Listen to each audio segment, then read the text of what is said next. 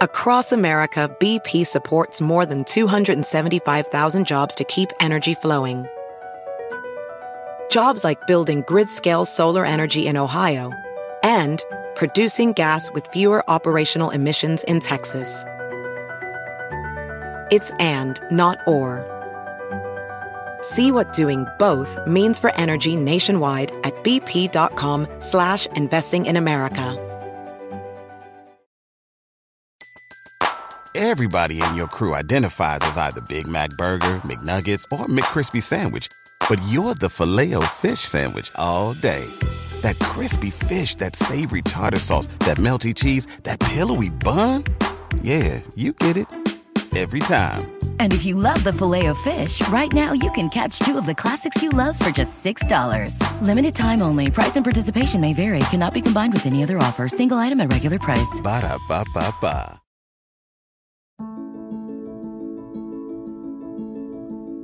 This is Tony Hernandez, and you're listening to the Immigrant Archive Project podcast. Each week, we take a deep dive into my decades old archive to bring you the voices behind some of our most fascinating conversations. In this episode, you'll meet Nadine Velazquez, an actress and model who many of us first got to know as Catalina Aruca on the hit TV show My Name is Earl. Since then, she's appeared in a number of successful shows like FX's The League and most recently on ABC's Queens. We recorded this interview back in June of 2012, just months before the release of Flight, a film in which she played Denzel Washington's love interest. Unlike most celebrities, Nadine arrived for this interview with little to no makeup, a pair of oversized hoop earrings, a white t shirt, and jeans. There were no handlers or publicists in tow. In fact, her only companion at the time was a little dog named Kiki, who managed to interrupt the conversation multiple times and much to the delight of our dog friendly crew. Throughout the interview, Nadine credits much of her success with being connected and feeling genuinely comfortable with her Puerto Rican identity. Getting there, however, wasn't always easy. You see, her mother was a strict and deeply religious woman who didn't allow music in their Chicago home and insisted they live far from their Puerto Rican relatives in Humboldt Park. I began our conversation by asking her to describe her rather non traditional childhood. In Chicago, there's a community called Humboldt Park, which maybe you're familiar with. It's like a really big Puerto Rican community. All of my family lived there except us. My mother had us living near the Polish and the Italians, not near the Latinos. You can guess probably why. But um, on Saturdays and Sundays, we would go into Humboldt Park where my grandmother lived, and and then I would have my typical Latino uh, cultural experience. But when I was at home, I didn't necessarily have that. So growing up in Chicago, I felt isolated from my culture, even though I was really intrigued by it. I felt like I was missing a part of it because it was something that I only had on occasion. Even though my parents can't escape the fact that they're Puerto Rican, so of course we have it. But your typical, typical story of family and culture and salsa music and all that, I didn't have it. I didn't know who Tito Puente was until I was 18. Wow. Yeah. So my story is Puerto Rican with a family who wanted the best for me and a mother who thought that being more Americanized was better and, and also very Christian. So we didn't even listen very much to pop music or any kind of music or rock and roll. Like I was uh, pretty isolated uh, culturally from a lot of things. And I grew up very religious and and with absolutely no identity. so, Which explains a lot. so how did you self-identify growing up? It, I've had to de- create that for myself. I I didn't have I didn't self-identify. I, I was confused. Huh. I was angry about it. Did you discover the Latino side at, at, at one point? Do you remember when that when that happened? Um, mo- see, I have a huge family. I, it's it's a long, long story, but there are 16 total on my mother's side of the family, and then there are 10 total on my dad's side. I call my mother's side the completely dysfunctional side, the side they're all whack jobs, right? And then my dad's side is the sane family side. So my dad always represented to me family while my mother represented me like just trying to figure it out and like dissociated, fragmented side of my family, right? So obviously I'm projecting these two parents. One is solid and one is a whack job. And that's how I feel inside. Oh, look, I have a dog. Do you want me to put her away? It's okay. It's okay if you're comfortable with it there. So my mother's side of the family, I didn't get, I would see them throughout the year, but when we were together, it never felt homey. Whereas with my grandmother, my father's mother, and that side of the family, I always felt connected.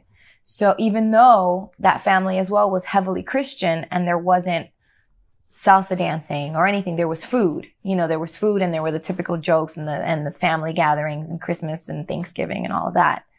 Um, but it was it was very guarded though. It was very private and and I think Christianity growing up, I, I don't know, being Pentecostal, like heavily Pentecostal and also evangelical, there's there's this thing where you're not part of the world. So I didn't really get a sense of what other Puerto Ricans were doing because my family was so isolated that we were all kind of doing the same thing that it wasn't until I started hanging out with friends from school and being in their family that I saw what was probably more typical and which was a lot more fun for me. But I didn't get a lot to spend a whole lot of time there. So I spent a lot of time wishing that I was, you know, in another family or lived in Puerto Rico or knew, you know, myself better. What were some of the cultural cues that opened that up for you? I, I imagine music might have been part of it. So there was the Puerto Rican parade that every year all the Puerto Ricans would go and wave their flags and right. And we, I didn't go to Puerto Rican parade, day parade until I was 19. And that was without my family. So that was one of the first events that piqued my interest because during the Puerto Rican parade week, there was a carnival and everything. We, and to go to church, we had to pass that park where they had all the activities. So I would like look out the car window and I would see the carnival and the stuffed animals and, you know, the girls with the halter tops and the babies, you know, the babies in the strollers and, and the food and, and, and the music. I would hear the music like it was so exciting to look into that. And that's when I first started getting interested. Like, it's a party. You know, Puerto Ricans are a walking party. and I feel it. You know what I mean? I feel like I'm a walking party. So how do I get in that? You know? And what was your first experience like at the parade? Do you remember? My first experience was uh, I started working, doing promotions for Miller, Miller Company. So I was like the Miller girl. Mm-hmm. And so they had a lot of events so that I started going to them because I would promote, you know, the beer. And a lot of the events were near Humboldt Park. So one day the Miller girls got, uh, got asked to be on a float on the parade. So I got my hair blown out, blown out, my makeup done, and I was on the float waving proudly for the first time. So that was my first experience at the parade was on the float. How cool. Yeah. Well, I've I've I've known a bunch of, you know, girls that get hired to do these beer events uh, over the years. I think you're the first that actually comes out to Hollywood and makes it. Yeah, and then and then I got hired when I first came to Hollywood um, from the beer world promotions. There was this guy who uh, had like he was in charge of the national account. He had a crush on me, so when I came to Hollywood and did like my first couple things, he was like, Miller's looking for a Latina to do their campaign nationally. And I was like, he was like, and I'm, I'm going to tell them about you. And I sent him all the little stuff that I had and I got, I got the account. I was like the Miller spokesperson now. I went from Miller promo girl to like having my cutout in all these, all these liquor stores. I had made it. Very cool. Yeah. So, so, so I remember reading your first uh, role was as a McDonald's drive-through girl. Was that back in Chicago? Mm-hmm. Uh, uh, how did that come about? Well, there's a long story to that. Do you want to hear it? Sure. if you like to share. So, what I, am real what, what I'm really interested in, yes. beyond getting that first gig, is you know the way you describe your family is very religious, right? Very sort of you know sheltered life, uh, how they took the news that this is what you wanted to do for a living. So I'm going to tie this whole story all in. I'm ahead of the game. So, so I'm 13 years old and I'm like, I know what I want to be. I'm going to be a gymnast. I'm going to be an Olympic gold medalist. And I would practice in my mind the mounts and the, and, and the splits and the backflips and the dance and the routine and everything. And then I would practice in my backyard. And then I would go to my mother and I'd say, I want to be an Olympic gold medalist. Get me into Olympic school or whatever that is. Let's find out. I know, I know what I, what I'm here to do. So, you know, metaphorically, I got the door slammed on me. Like, no way, no how. What is that? You know, that's crazy. So after my hopes and dreams were smashed, I decided, what's another thing that I could be really good at? And I was watching Punky Brewster at the time. She was like my icon. And I thought, I could be Punky Brewster. I am Punky Brewster. I should be an actress. So that's the first time I felt like this is what, what, what I want to be. So I presented that to her and I kept bugging her and bugging her and bugging her about it. Like, can we find out how I can be on TV? How can I do commercials? How can I do all of that? And she, you know, we didn't have the internet back then. She had no context. She had no idea. I mean, acting school, who would have thought of that? Like, I didn't know that. So one day we're at a birthday party and this little girl walks in, this little Latina girl walks in. And I look at her and she's the girl from this Apple commercial. Remember Apple back then mm-hmm. what came for a short while and then disappeared? She was doing these commercials and she had pigtails and just like the commercial and I'm like, you're the girl who gives the teacher the apple and then, na, in that commercial. And she's like, yes. And I'm like, having her explain to me everything. And she explains that it was a warehouse converted into a schoolroom. And I'm like fascinated. And I'm like, mom, talk to her mom and find out how you can get me into commercials. Well, we find out and there's this agent that she was going to and I remembered everything. And I bugged my mom to take me to this agency, take me to this agency. Well, I took the bus to this agency and I walked myself in. And I was like, I want to be an actress. And what can I do? Where do I sign up? And she said, you know, you're going to have to come back with your mom. You're underage and all that. So I go back to my mom. I'm like, I went to this. I went to that. She takes me to the, to the place. Turns out she knows the woman. Myrna Salazar, who had the Salazar Navas agency at the time, dated my mom's brother way back when. So now there's a little bit of bad blood because I told you my mom's side of the family is a whack job. So there's a little bit of like, oh, esta estaba con este, and there was scandalous and blah, blah, blah. So at the time I had these big blonde brassy highlights because my mom would let me dye my hair. That's the one thing she did let me do. She'd let me put on makeup. She'd let me pluck the hell out of my eyebrows. She'd let me put on dark lipstick and, and, and, and color my hair. So, so Myrna's looking at me and she's like, you know what? You're a really pretty girl, but your hair, like, she's like, it's all different colors and you don't look your age. And I don't know if you guys know Aimee Garcia. She's pretty popular. She's a working actress. She's very known. She's been on a gazillion shows. Aimee Garcia was at the agency and she's my age. And Myrna pulls out Aimee Garcia's picture. She's like, Aimee Garcia. She's trained actress She's phenomenal. She's 13 years old and she looks 13. Nadine, you have to look 13. For me to represent you, you have to go back to your natural hair, right? So I'm like looking at my mom, like, this is the best news in the world. Go, let's go back to my natural hair. I could be like Aimee Garcia. I could be doing commercials, blah, blah, blah, blah. We leave. My mom says, ah, esa no te gustó. She didn't like you. And I'm like, what makes you think she doesn't like me? She just told me to, no, cause she wants you to dye your hair, cause she wants you to change and all this. And I'm not going to have time to be driving you to these auditions. I get migraines and, and this is too much work. And no, esto, this is not going to happen. So dream number two squashed. And, uh, well, the rest of the story is that I acted in school plays and all that, but all the while I felt like I need to be an actress at some point in my life. And as I got older, the dream started to die a little. And I thought, well, you know what? Let me just go to school for something, some degree that I'll have make a living out of, you know, like something that's kind of entertaining. And I was thinking advertising, marketing. And I ran away at 16. Guess why? But now I'm 18 years old and I'm in college and I'm trying to figure out what I want to do with myself. And I go in to get you know, bachelor's degree somehow and I need a job and my and I was dating this this guy at the time, and he said, you know, there's this woman. She's hiring uh, an assistant. She she's a talent agent, and she needs an assistant. And I thought, oh, okay, a talent agency. Should, yeah, I need a job. And I go, and it's Salazar and Navas. It's Myrna, and she totally remembered me, and we rehashed it, and she hired me right away. And I call her my real, my Puerto Rican mother because she taught me about being Latina and she would play the music and she taught me about Tito Puente and she taught, showed, you know, taught me about bochinche, but like how to make it sound really dramatic and juicy.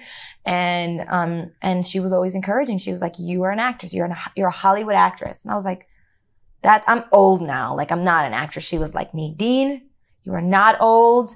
I had dreams of being an actress and I became an agent. You're not going to become an agent because at that time I thought I was going to become an agent now. And she's like, no, you're going to Hollywood. And I was like, I have no idea how I'm going to get there. And that's how it happened. Everybody in your crew identifies as either Big Mac Burger, McNuggets, or McCrispy Sandwich. But you're the filet fish Sandwich all day. That crispy fish, that savory tartar sauce, that melty cheese, that pillowy bun. Yeah, you get it every time. And if you love the filet of fish, right now you can catch two of the classics you love for just $6. Limited time only. Price and participation may vary. Cannot be combined with any other offer. Single item at regular price. Ba da ba ba ba. So you knew what you wanted to do at 13, Yep. yet got sidetracked for years. Mm-hmm. Oh. And how did you finally get the courage to say, that's it, I'm packing up and I'm going to Hollywood? That's a huge step. It is a huge step. I didn't make it. I mean, September 11th pushed me to do it. Like really the universe told me it's time to go. And I, I, I would sit there and go, I don't know how I'm going to get to Los Angeles. I would never just pick up and leave. Like to some crazy town. You know what I mean? Like I didn't, I wasn't thinking about that. What I was thinking about was edu- being educated. So I thought, well, if I'm going to be an actress, you know, there's theater in Chicago and there's theater in New York. And I thought, well, I could go to school in New York, but I wasn't thinking go make a, like, I wasn't thinking career yet. I was just thinking school, education. And, and I just wasn't ever thinking Los Angeles ever in a gazillion, gazillion years until I met my husband, ex-husband, who happened to be from Los Angeles and we happened to fall in love the weekend before September 11th. And after September 11th, who wanted to fly? And here I am in love. And he's like, you're an actress. I love you. We don't want to fly. Move to Los Angeles. Live with me. And I'm like, yes. So I came and that's how I ended up in Los Angeles. So yeah, I didn't have to think about how it was already thought up for me. The stars have aligned for you over the years, haven't they? hmm Yeah. Uh, what was what was it like coming here to LA trying to find work, being a Puerto Rican girl out of Chicago? Yeah. Well, that's I don't feel like I have the typical actress story either. I feel very I feel very charmed in my life. Like there was a point where I think after I met him is where I felt like just the angels were like around me. Because I feel like I had a really difficult upbringing and I had some really horrible things happen to me as a child and as a teenager that were very dark, dark, dark times in my life. And when I met my husband, ex-husband, that started to lift. And every year it gets better and better, you know? And I feel like I never had to struggle, you know? Some people come here and they struggle and they don't know what's next and they fight. I never had to, I felt like I had to fight. I just felt like I was moving through another experience. And I never felt like I needed to scratch someone's eyeballs or pull someone's hair for apart. Like, if it was for me, it's for me. And if it wasn't, it wasn't. I wasn't going to die over it. You know what I mean? Mm-hmm. And I've always felt that. I still feel that way. So things, it just, doors just would open, you know? And yeah, there were times where I would struggle over it because I was bored out of my mind. And, you know, I would have, I like being creative and busy.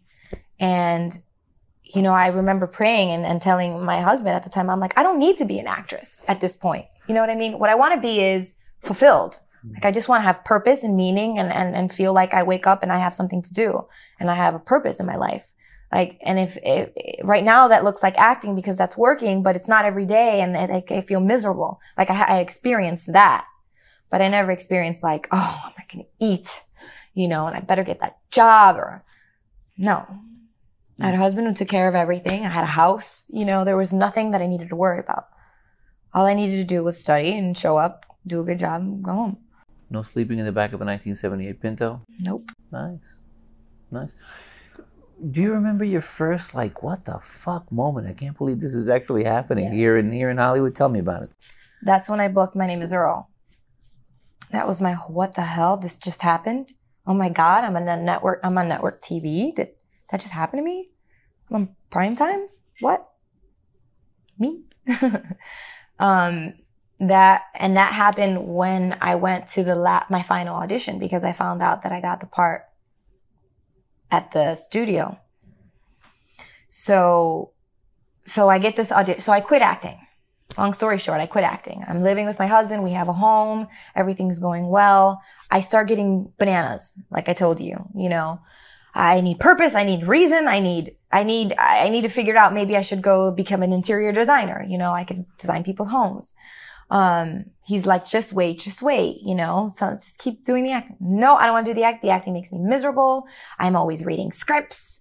You know, I don't go out with my friends. I'm always angry, you know, cause I'm always reading and then going to running to an audition. I'm like, I don't like this life. This is horrible. I like when I work, but I don't like the, the process.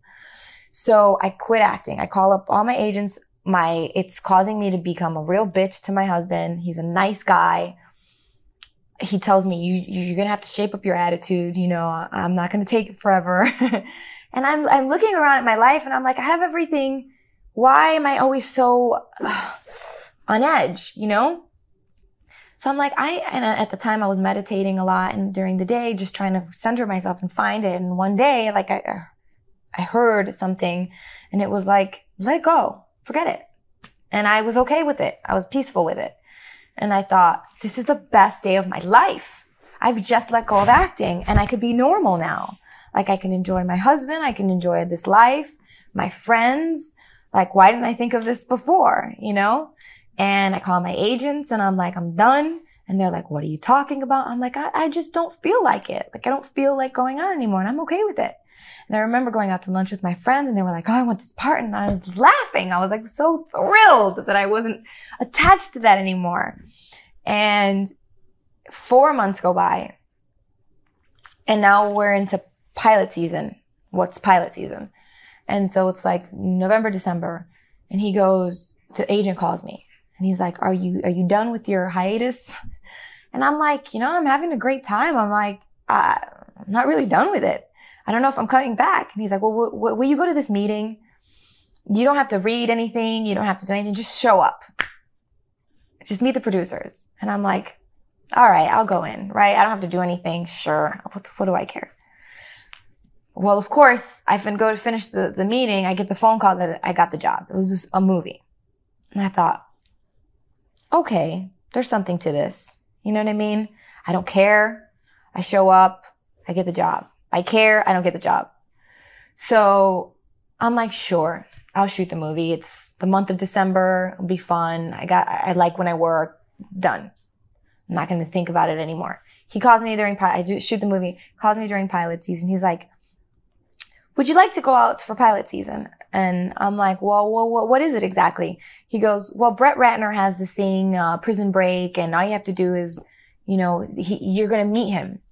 And I thought, oh, okay. So I show up to the thing and it's packed. Like there's actors everywhere, a sea of actors. And inside, I'm so happy. I'm like, I don't care. Oh my God, I don't care. This is not my life. this is not my livelihood. This is awesome. You know, it's like a matrix moment and where like I'm Neo outside of it, right? So I go in and I'm sitting there laughing with everyone, talking. What I get the role. I mean, look at this. This is just so bizarre. I get the role. It's a recurring role and it's for the pilot to play Amaury Nolasco's girlfriend. And I'm like, yeah, okay, fine, great. I get to go to Chicago to shoot it, get to be my family. No problem. Couple weeks later, I booked, my point is I booked four pilots that season. I booked a, a thing for Fox that was an experimental thing, pilot, just for fun because it was improv. I booked that recurring role. I booked another recurring role for comedy. And this is all on I Don't Care. And then My Name is Earl came along as the only series regular part that came through. And I thought, he said, why don't you read it? I read it. I was laughing hysterically. I thought, this is great.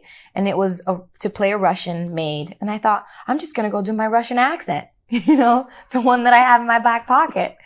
And I go in and I didn't even, I don't, I wasn't even off book. I mean, I remember I was sitting there, the casting director reading it like this and we were just having like a fun time laughing and reading it. And the next thing you know, they were like, come back tomorrow. And I come back and now you're going to meet Greg Garcia. And, and all the while I'm thinking not a chance until I was next thing you know, is between me and a Russian person. And I'm like, okay. And then the last minute, they're like, can you make do a Latin accent? And I'm like, sure. I have a lot of aunts.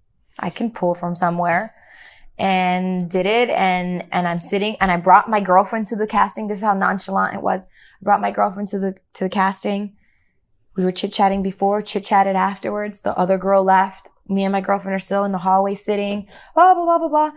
All the executives come out. Greg Garcia says from the end of the hallway, Nadine, see you on set. And I'm like, what? He's like, you're it. You're the girl everyone starts clapping like I just scored a touchdown or something. And I'm looking and that was my most surreal mom- moment. And I said, aren't you guys supposed to call my agent? and they're like, you got the job. you know what I mean? We'll be calling your agent. And then I called, we skipped down the road. My girlfriend and I, we skipped down the parking lot singing, we're gonna do it, you know, like Laverne and Shirley like two little girls literally skip. We're like, let's skip now. We start skipping in my car. And I called my agent and I was like, so, um, I got the part. And he's like, well, they're, same thing. They're gonna, you know, they, the, the processes that they call, you know, and I'm like, yeah, no, no, I got it. I'm telling you, I got it. You know what I mean? I'm a series regular. so I had to, um, let go of the recurring part on Prison Break and they recast that character. Although I did get to shoot the pilot. Um, and then the others, nothing happened to them. And obviously the series regular got first dibs on all the contracts. So, so that's my surreal moment. And then also sh- that first year was surreal as well when we started going to the awards and then I actually had a publicist and they were actually telling me how to dress and the makeup artists showed up in my house and were doing my hair and like all this suddenly mattered, you know? It was like, wow, fuck, like I got to do something now, you know? No more brassy highlights a la 13 year old. Yeah, no. Oh. no, that's, that's when the pressure, that's when I went backwards, actually. Like, I didn't take that well. I actually, actually went to a dark place actually, after that because I felt pressured. I felt like, and I was the least experienced on the show. And you have Jamie Pressly, who's like an amazing actress who ends up winning an Emmy for the for her role, and Jason, who's a great like all these great actors who've worked constantly, and here I come along, and I felt like, oh my god, these people, this is what they do. This is like their career, you know, and I better get serious about this. You know, this is just time to get serious. And like I lost the fun for a mm-hmm. long time. I lost the fun because I was monitoring myself. And now I'm looking at myself on camera and I'm like, I don't look like all the other girls. You know, now I'm on magazines and people are taking pictures. I need to lose weight. I need to do this and this. And I started to do things like that. And I started looking weird. And people have commented on that. You know, they said when a, when Nadine started, she was just so natural and and and then and then what she do? Did she do this? This? No, I started plucking my eyebrows. I started Botoxing. I, you know, like and then it wasn't until the last year where I'm like, what am I doing? I, I don't like this. And then I started going back to my natural self, you know. Did you feel like you just didn't belong at first? Yeah, I felt like I didn't belong at all. And I think that has to do with my history with growing up. Like it, it did feel like the Puerto Rican who doesn't know where she fits in again because these guys were so cultured and so worldly and I wasn't, you know, like I had that innocence about me um, they were talking, they would make these jokes that only white Americans make that they only they understand. And I'm scratching my head and I'm like, who's Pink Floyd? You know? And who's Led Zeppelin? And what, what?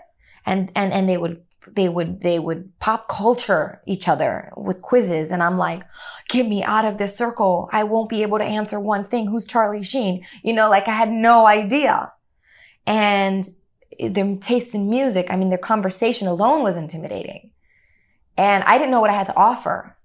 I, when i spoke i felt like i was the alien you know like what are you talking about nadine?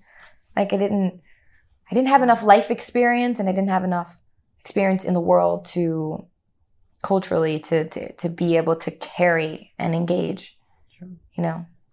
It's it's it's it's common in children that grow up in in immigrant households you know our our our reality uh, tends to be in many cases very different than the average american kid yeah you know i throw out american kid because you're an american kid you were born here in the states um, I, I, remember just a brief aside. I was 17 years old and I got a job as a as a waiter.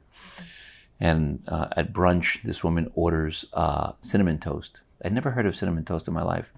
And I said, I'm sorry, we, we don't have that here. She goes, Do you have bread? I said, Yes. She goes, Do you have cinnamon? I said, Yes, I see where this is going now. Do you have a toaster? I'm like, uh, Yes. Then you have fucking cinnamon toast. It's like, wow. So that was like sort of your Led Zeppelin moment. Yeah, you know, I've had yeah. so many moments It's like what the that. fuck? You know, we didn't talk about cinnamon toast. I grew up in a Cuban household, you know, we had café con leche. You know, yeah, yeah, And then how harsh it is back because it is that harsh back. yeah. You know, do you have this? Do you have this? It's like that's what it always feels like when you don't know their language. Yeah, when you're reminded that in that area you're an outsider. Yeah. That's tough, yeah. That's tough. Did you did you imagine that your life would change as much as it changed landing that role? Yes and no. Yes, in that I feel like I'm very um, intuitive and I've always had a consciousness that was bigger than my circumstances. So as a kid, even though I was going through all this, I felt like, and I'll reference the Matrix again, like Neo, who is looking at more as an observer and knows that it's inside like there's some he's something's off you know like i don't belong in this world but i need to figure it out how do i get home you know? And i felt like that in my own family like i was like okay something doesn't make sense because inside i feel like really big and like i get it like i get it all but this doesn't make sense to me you know? Like i remember we were shopping at like something that's equivalent to marshall's or ross dress for less. Let's do ross dress for less. It was called zayres it's like below kmart like crappy places where my mom used to shop for clothes and stuff. I hated those places. I hated them i hated them i hated them. I was five or six and i was like nope this isn't me this isn't me. I don't belong here. I know that I one day I'm not going to shop here. I just know it. This is not me. Like I was snooty about it. And even where we lived, I was like, this place is too small for me. Like I just felt like I was it was too small and I was too big. So did I know that my life was going to change? I always knew that I was going for a life changing thing that wasn't what I grew up with. I always knew that I was going to have a life that was different than anything my family had ever experienced. So, but I just didn't know how that was going to happen. And yeah, so I guess that's the no part. Like, I, because I didn't know how, I guess, I don't know, I couldn't have planned it. Same thing with like how I got to Los Angeles. I couldn't have, I don't, I don't know. There's a part that's like, I don't know if this is going to happen, but then you, but there's a part of you that knows that it is you know like even still right now like in my career i feel like i'm bigger than this you know what i mean? But it's not happening yet. But i feel like it's but it's gonna you know? I get the sense it will. yeah. Yeah. somewhere like i know my life just isn't to stay the way that it is now. Something will happen. Maybe it's not acting maybe it's producing maybe it's directing like but a door will open and i will go to the next place. You know i won't go backwards Have you been back to your old neighborhood? yeah my parents still live there What's that like today, going back? I don't usually go back to the house. I haven't been there in a year, but um how is it going back? I don't like it. I don't like going back to my house. I usually like to see them at a restaurant or I like going back to my grandmother's that area. She's no longer alive, but I like to be with that family. Um, or I'll have them come here. More comfortable that way? Yeah. Yeah. Have you been to Puerto Rico? Mm-hmm. What's that like? The first time I went to Puerto Rico, I was my mom sent me with um, a neighbor who was going to Puerto Rico, Mhm. and uh, I went for two months. So how did you feel going back to Puerto Rico? Did you feel did you feel Puerto Rican? Did you feel like an American visiting Puerto Rico? I felt great. I Yeah. loved it. Yeah, I felt like I felt like wow, I wish that I had this family that came here every summer, you know? Like I I would have loved to have that, had that experience. So I, I shot a movie there for a month and I met friends and we would go out and people would stay till late, you know, out at night and then you had to work in the morning, but you stayed out till three and that was okay, you know, and you just hang out at the beach and talk. And like, that's the first time I learned how to like enjoy my life. Like, relax. It's okay. It's all good, you know? Like, I think before there was a, there was a structure and I didn't know that chilling was part of it. It's okay to chill. It's okay to chill. It's great to chill. And now chilling is part of my life. Like, I just, I love to just go sit and talk. And, and, and, and I say it every day. I'm like, I'm so blessed to just sit here and have coffee with you. And then if I want later on, I can meet you at a restaurant. Oh my God, how fabulous. You know, like I still am awestruck by that, It's good stuff. you know? You know, part of the the beauty of being bicultural is the fact that we can pick and choose what we love about, you know, typical American culture, what we love about Latin culture. What have you discovered or rediscovered about your Latin side that you embrace now and hold dear? Yes, I, this is, uh, I'm happy to answer this question.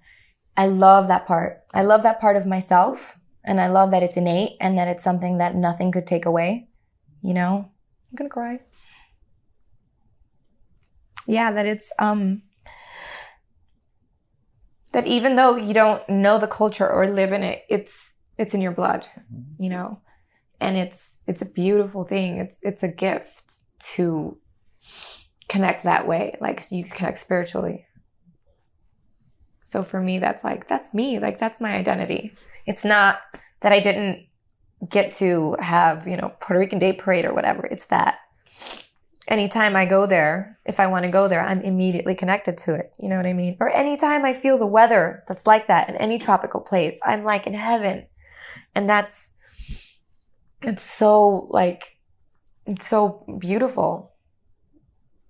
It's, it's, it, I, and I carry that with me when, when there are days that I am depressed or whatever. Like I think about, what do, what does my soul need right now? And I'll go sit in the park and I'll just soak up the sun and the sun will do it. You know what I mean? Because we're, we're tropical people. So that'll connect me. It's in our DNA. mm-hmm. It really is. And I sense when you tapped into it later in life, but you realized it was there all along. Yeah, it was. It's always there. Well, if you ever need a fix, I'll be happy to send you a care package from Miami. Yeah. A little sun, some Puerto Rican pastries. Yeah, nice. that could work. yeah. That could work. And now it's what, it, what what it's done too. It's made me appreciate all Latin, um, um, all Latin cultures. You know, I have friends who are Colombian and Dominican Republic, or from the Dominican Republic, and I mean, I go to my friend's house and I'm like, "Where are the arepas?" Her mom makes arepas every time she comes. To me, she makes like twenty of them. She puts them in the fridge, and I just pull one out and pop it in, you know, the oven. And and it's just made me love the the the the heat that each one each country brings you know their own individual signature And that's also the beauty of, of, of, of living here in this moment in time. You know, uh, this is the only country where where you can be Latino. No, you're in Argentina. Well, you're Argentinian. The moment an Argentinian comes to the U.S., Latino. So we've become open to all of these other cultures that perhaps we wouldn't have had we stayed in our own home countries. And as you say, you develop an appreciation for an arepa, or you know, or a Cuban sandwich, or you know, mango. Yeah, and it all be- becomes part of this new thing. That's very cool. or the different dances Yeah, yeah, yeah. And you dance very well, by the way. thanks Yeah, you do. You do. Mira quien baila. I want to be on that. Mira quien baila. Yeah, give me the trophy now and all that. What up? Can you hook it up? I, I think we can make a call. We can make a call. Yeah, I should be on there. You know, you've you've you, you've done a lot in a very brief period of time. Um, what would you say you're you're you're the proudest of? And let's make that a two part question, professionally and then personally. I'm proudest of where I am today as a woman, what I have taught myself, you know, through awareness and through forgiveness and through love, you know, and and and and my journey. So that's personal. And I would even say professionally, and I, I'll say that there's not a specific job that I'm like, I'm the most proud of. I'm proud professionally that I can show up the way that I'm living personally, meaning when I show up for work or when I show up for an audition, I'm connected. You know what I mean? Like that is to me that's a proud thing for me to to say I've accomplished because I know myself better. And I'm only going to get to know myself even more, but I feel like really strong. I'm really in a strong place today so I can take on any job. Do you know what I mean? I'm not intimidated anymore. Like I want to be in front of the best because I have the best to give, you know, and I don't doubt that. It's like, give it to me. Uh, put me with Meryl Streep and I'll act with her. You know what I mean? The best that I can and I won't shy away from it. And I won't be scared of it. It's beautiful. Everybody in your crew identifies as either Big Mac Burger, McNuggets, or McCrispy Sandwich but you're the filet fish sandwich all day. That crispy fish, that savory tartar sauce, that melty cheese, that pillowy bun.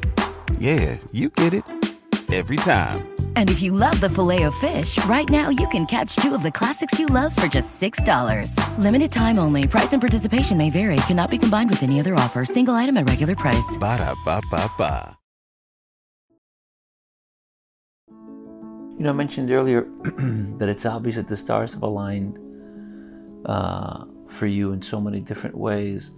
And I can't help but think that even with regard to the, the moment in time where you've come of age, you know, had had had you been 20 years older, um, the entertainment business wasn't ready for you. Right. You know, but you you nailed it.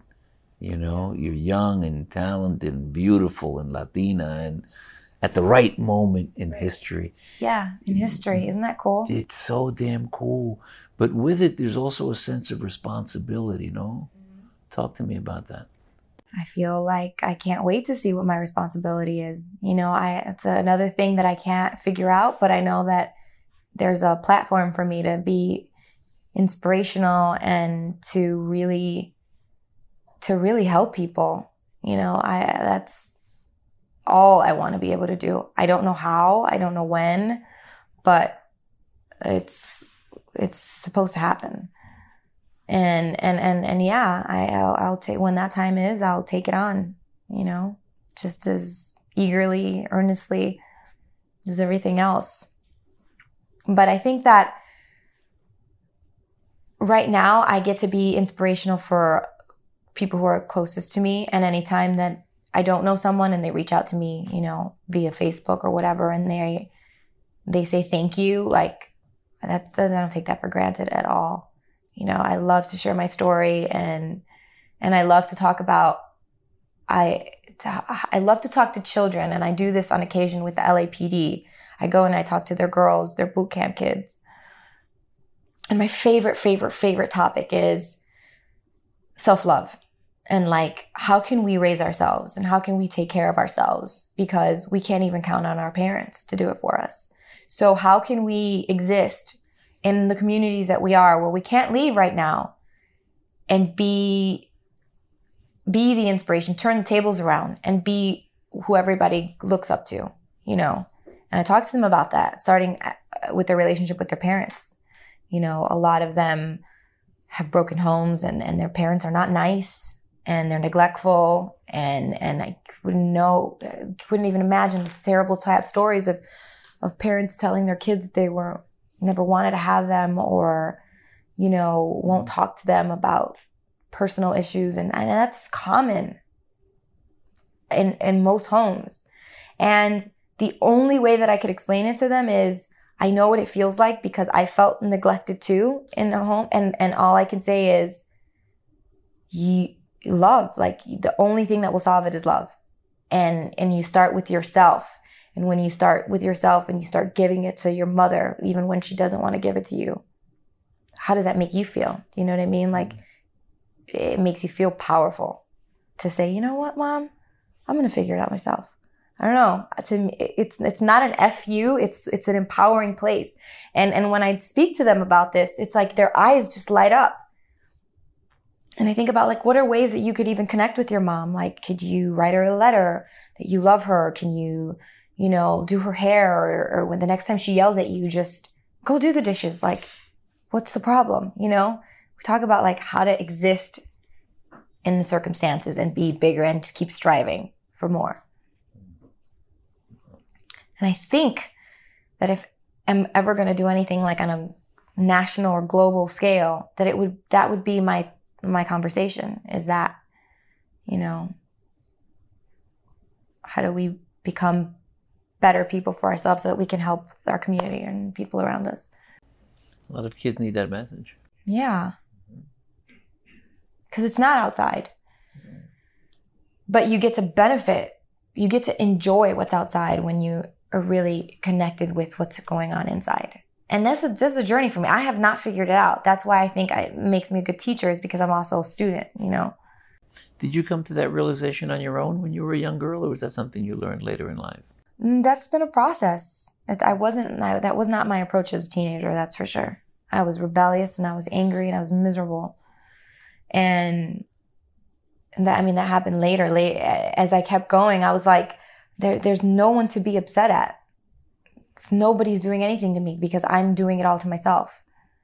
I'm the one who's suffering at the end of the day. I'm the one who's under the covers who can't move, you know, depressed. And and, and I have to lift myself up. And and and and I have to know how to do that so I can help people do that. You know, people who have maybe gone through the same things that I have. And I didn't know how relatable I was until I started speaking to these girls. You know, it might not be the same situation, but you know, we only have so many emotions and they're all the same.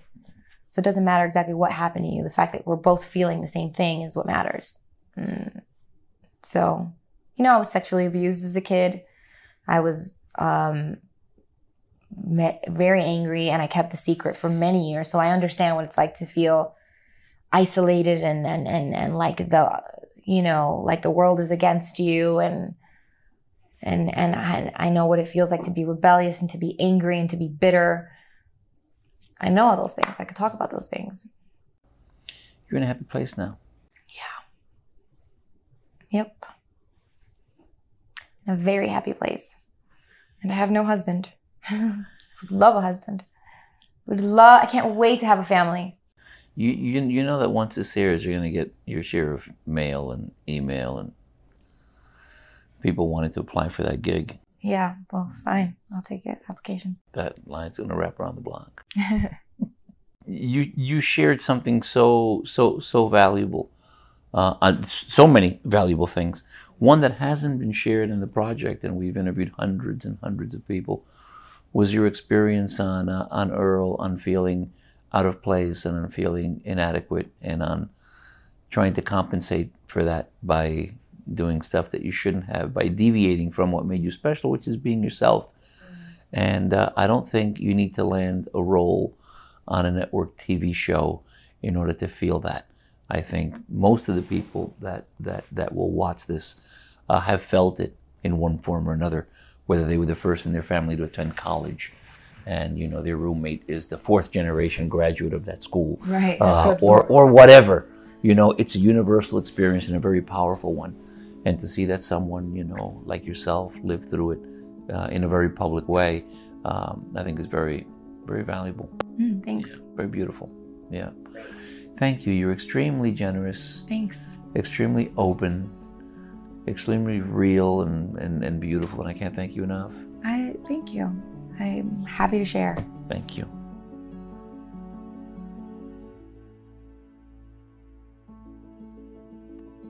Nadine, I believe, deserves all the credit in the world for defying the odds to become the woman she dreamt of as a young girl, an eventual reality for which her sheltered, overprotected childhood left her rather ill prepared. For example, Nadine's comment about feeling like she didn't belong on the set of My Name is Earl is one that many of us can relate to. It's a universal experience for those of us who were either born abroad or raised by immigrant parents. In fact, I felt a tinge of that during much of my early professional life. While working at CBS and ESPN, I often felt like a fish out of water.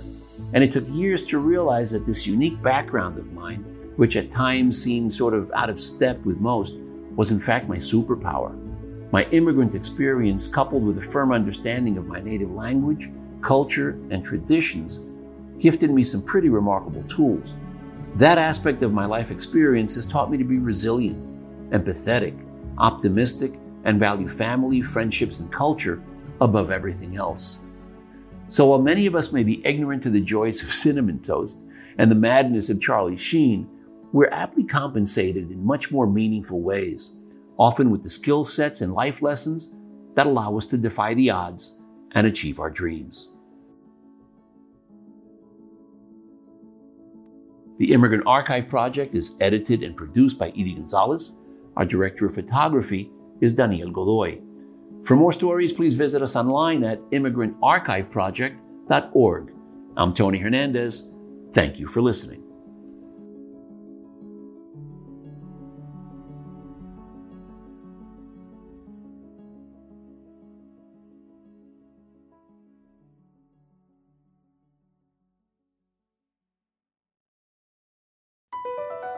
BP added more than $70 billion to the U.S. economy in 2022.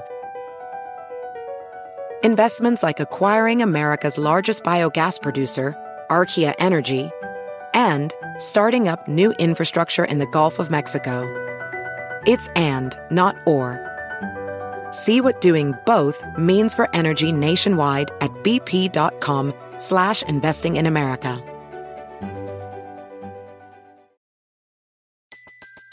Everybody in your crew identifies as either Big Mac Burger, McNuggets, or McCrispy Sandwich. But you're the filet fish Sandwich all day. That crispy fish, that savory tartar sauce, that melty cheese, that pillowy bun. Yeah, you get it.